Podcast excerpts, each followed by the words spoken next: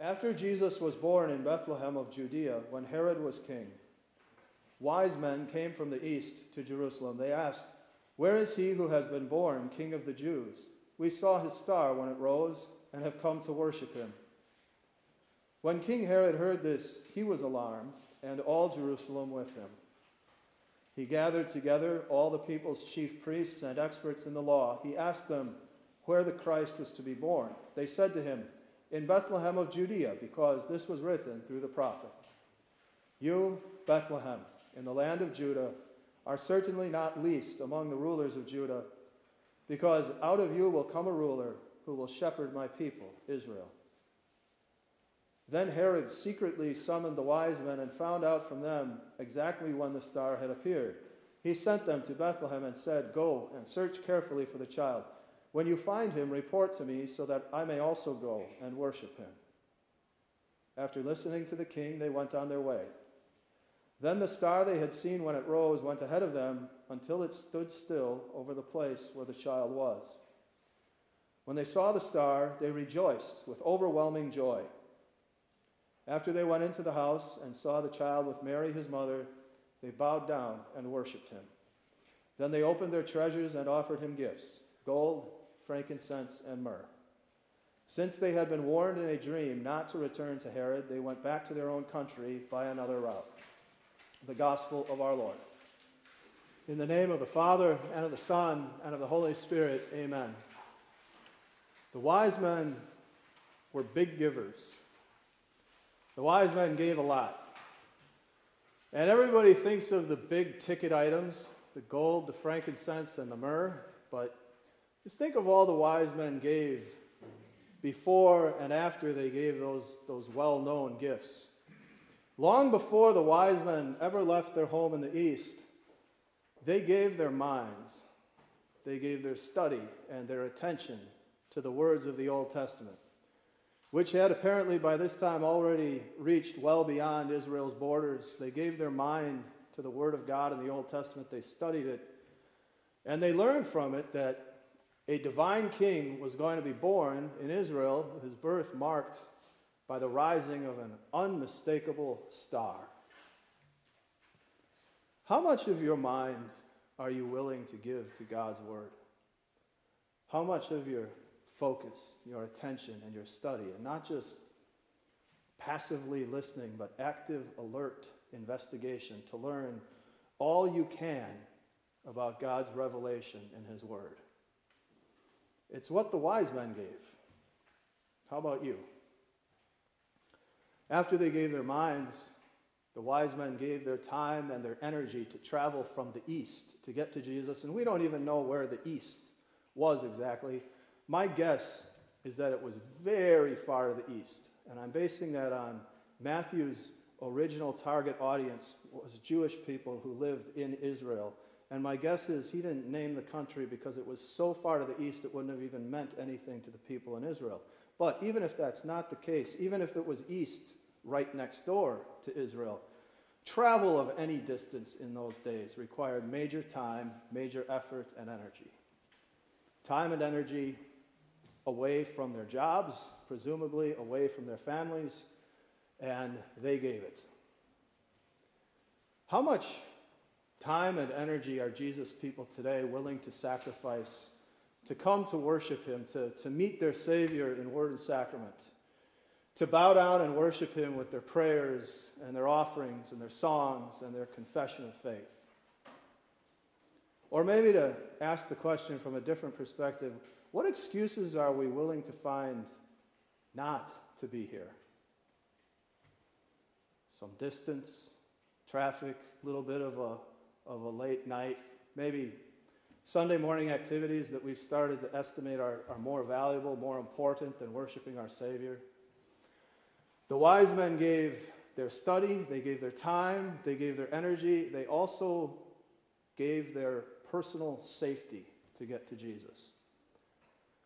It's possible that at the beginning, the wise men were unaware of what an absolute psychopath they were dealing with in King Herod. But it is common sense that every king is at least a little bit dangerous, and they tend to get a lot more dangerous when you announce out loud to them that another king has been born in their territory. But the wise men were willing to do it. They put their necks on the line to get to Jesus. They risked their personal safety. Jesus' followers today sometimes aren't willing to sacrifice much of anything to get to Jesus and worship Him. And when we do, even when we're here, how easy is it for us to have our minds wander and our attention divide? Not the wise men, no way. When they got to Jesus, they gave him their whole hearts. Matthew says, their heart filled with overwhelming joy to worship Jesus. Here is a very literal translation of what the gospel says. They rejoiced exceedingly greatly with overwhelmingly great joy. That's a lot of joy. How much joy fills our hearts when we meet our Savior Jesus in His Word and Sacrament? Does, does your heart and mind always fill with overwhelmingly, greatly, exceedingly great joy? Or is our reaction sometimes when we meet Jesus more like this? Oh, here we go. Time to hear about how much Jesus loves me, as if I don't know this, as if I never heard it before. Hope it's quick. I'm starting to get a little hungry here. Uh, just in case you don't feel lousy yet, don't worry. We're just getting going. Uh, the wise men, Matthew specifically says, when they got to Jesus, they worshiped him, period. Him and him alone, no one else and nothing else. What are you and I willing to allow to nudge Jesus, at least occasionally, off the throne of our hearts? What are we, at least once in a while, willing to value, to worship ahead of Him? Myself, my money, my entertainment, my enjoyment. I will, at least once in a while, bow down to any of those things in front of my Savior in my heart. Now, let's finally get to that famous gold and frankincense and myrrh. Expensive, exquisite gifts that the wise men gave to Jesus. And you might think, well, of course, of course the wise men gave expensive gifts to Jesus. They were rich. Everybody knows that. They could afford it. Do we know that? Where does it say that the wise men were rich? And even if they were, that's not really the point.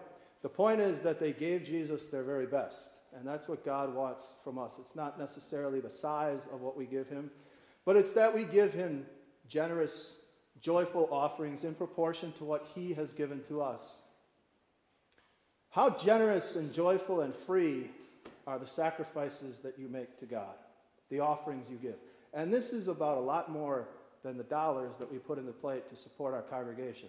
Because God's word tells us He wants the entire existence of His people to be one giant, joyful, generous sacrifice to Him. This is about how hard you work at your job, the effort that you give to your boss. It's about how willing you are to help your friends and neighbors when they are in need because they are Jesus Christ to you. It is about your faithfulness as a spouse or a child or a parent. How joyful and free are we in our thank offerings with what God has given us in our lives? The wise men, they never stop giving, they give all the way to the end of this gospel. When God gives them a command to go home another way, the wise men give their attention and their obedience to the Lord's commands.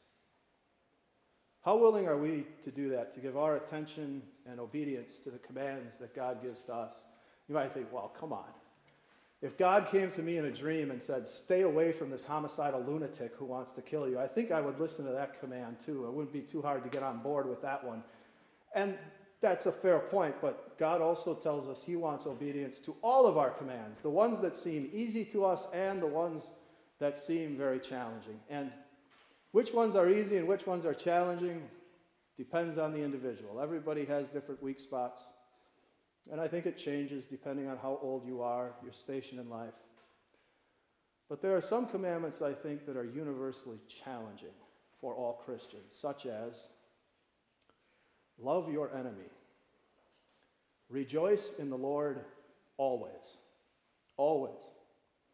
If someone strikes you on the right cheek, turn to him your left cheek also. How willing are we to give our attention and our obedience to all of God's commands? So, in conclusion, the wise men were perfect, and you are rotten. And you should stop being so rotten, and you should start being more like the wise men. Amen. Now, that's not very helpful, is it? That would be the worst sermon, maybe ever, in the history of Christendom. Because the foundational truth in the story of the wise men, the truth that drives it all, is not that the wise men are perfect. The truth that drives it all is that Jesus Christ is perfect, and the wise men knew it. If the wise men had been perfect, here's how the story would have gone, and I don't think it would even be in the Bible. Back east, they would have seen that star rise over Israel, and they would have said, Oh, a Savior has been born in Israel, a Savior King. Well, we don't need him, so let's just stay here in the east. No. They left because they knew that they needed this gift that God had sent them, and that Jesus Christ was a gift of God, not just for the people in Israel, but even for Gentiles like them. And it was the perfect gift that God gave them in Jesus Christ that inspired all the giving that the wise men did their study, their time, their effort, their families and jobs, at least for a little while, their safety, their worship, their wealth, and their obedience. Yes, the wise men do appear perfect in this story, but you know why that is? It's because they're only around for 12 verses. They don't have very much time to mess up. They were imperfect people, sinners like you and me. They understood that, and they understood the beautiful, the perfect gift that God was giving to them in Jesus Christ. See, the, the mistake that's easy to make in the story of the wise men is to focus too much on the wise men. It is good to look at the wise men for a few minutes because they are excellent examples for all of Jesus' followers. But the thing is, if you do that, if you look at the wise men for a while, you're going to see where they are looking in this story. And the wise men are never looking at themselves, they're always looking at Jesus and the perfect gift that God had given to them. And Jesus is the perfect gift that God gives to us too, because you and I, we know the whole story of our own lives. We know more than just 12 verses. We know all of the mistakes, all of the sins in our lives. We know how unwilling we are sometimes to give our minds to study God's word actively and alertly. We know how selfish we can be sometimes with our time and our energy, our stinginess with the gifts that God has given us. Worship that is divided, misdirected, disobedience to God's commands. The wise men were not perfect, and neither are we. Jesus Christ is the perfect gift to them and to us. And what exactly did the wise men see in this gift God had given them? What had God sent them in Jesus Christ? Well, you can hear it in the words that the wise men speak. You can also see it in how they treat Jesus when they finally do get to him. When the wise men arrive in Jerusalem, they ask specifically to see the king of the Jews. King Herod was deeply disturbed when he heard that because King Herod only understood the concept of one kind of king, which is a strictly human king who one day might become a challenge to his earthly authority. What Herod did not understand, because it can only be understood by faith, is that there is another kind of king. There's a king with a capital K. There is a divine king who is not interested at all in sitting on the throne of King Herod or any other earthly king. There is a divine king, king with a capital K, who voluntarily left the throne of heaven and came to be with us to crush Satan, to slaughter our sin, and to kill death for us. There is this divine king who has subjects all over this world, in every nation, and in heaven because he rules with his love. He rules the hearts of everyone who trusts in him. There's this divine king who has now returned to his heavenly throne, and he's ruling everything in this world for the good of us, his subjects, his church. The wise men saw in Jesus Christ the gift of the divine king who had come to conquer all of their enemies and to rule their hearts with his love.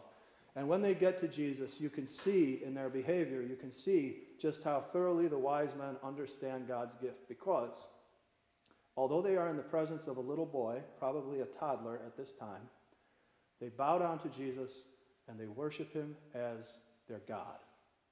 because they understood this truth that only the Holy Spirit can convince a heart of, which is that little boy is God giving the gift of himself.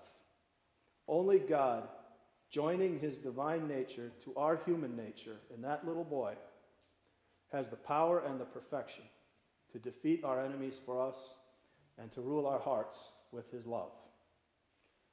The wise men knew this that Jesus is the capital K, King of the Jews, God's gift of himself to fight and win for us and to rule our hearts. And it is faith in that perfect gift of God, Jesus Christ, that causes a Christian to sit, hear, and study all of God's Word, to learn it and study it at home, to diligently teach it to their children. It's faith in that perfect gift that leads us to sacrifice our time and our energy to worship Jesus Christ, to worship Him alone with full attention and with full sincerity. It is faith in that perfect gift that inspires Jesus' people to give generously from what God has given to them in every area of their life and to listen to and obey all of His commands. Now, our gracious God has given us faith in that perfect gift, Jesus Christ, the King of the Jews. God joining himself to our flesh to conquer our enemies and rule our hearts. To be sure, we all have a sinful nature inside of us too, and that is why we do not display these natural results of faith in Jesus perfectly all the time. But our gracious God also makes us this promise. The more you grow in your faith in that perfect gift of Jesus Christ, the more you are going to give in your God pleasing giving like the wise men. So today, don't focus on the wise men for too long. Focus on what they focus on the perfect gift of God in Jesus Christ. We don't exactly have the same privilege as the wise men. We don't get to enter Jesus' home and bow down in front of him in person, but God still has his way of showing his son, his perfect gift, to his people. Today we meet Jesus and his love as we listen to it from God's word, and you will receive it in Jesus' sacrament. And as you do, God will turn your heart to him to focus on Jesus more and more and to grow in your faith. See God's perfect gift in Jesus Christ, and the gifts you give will be better and better all the time. Amen.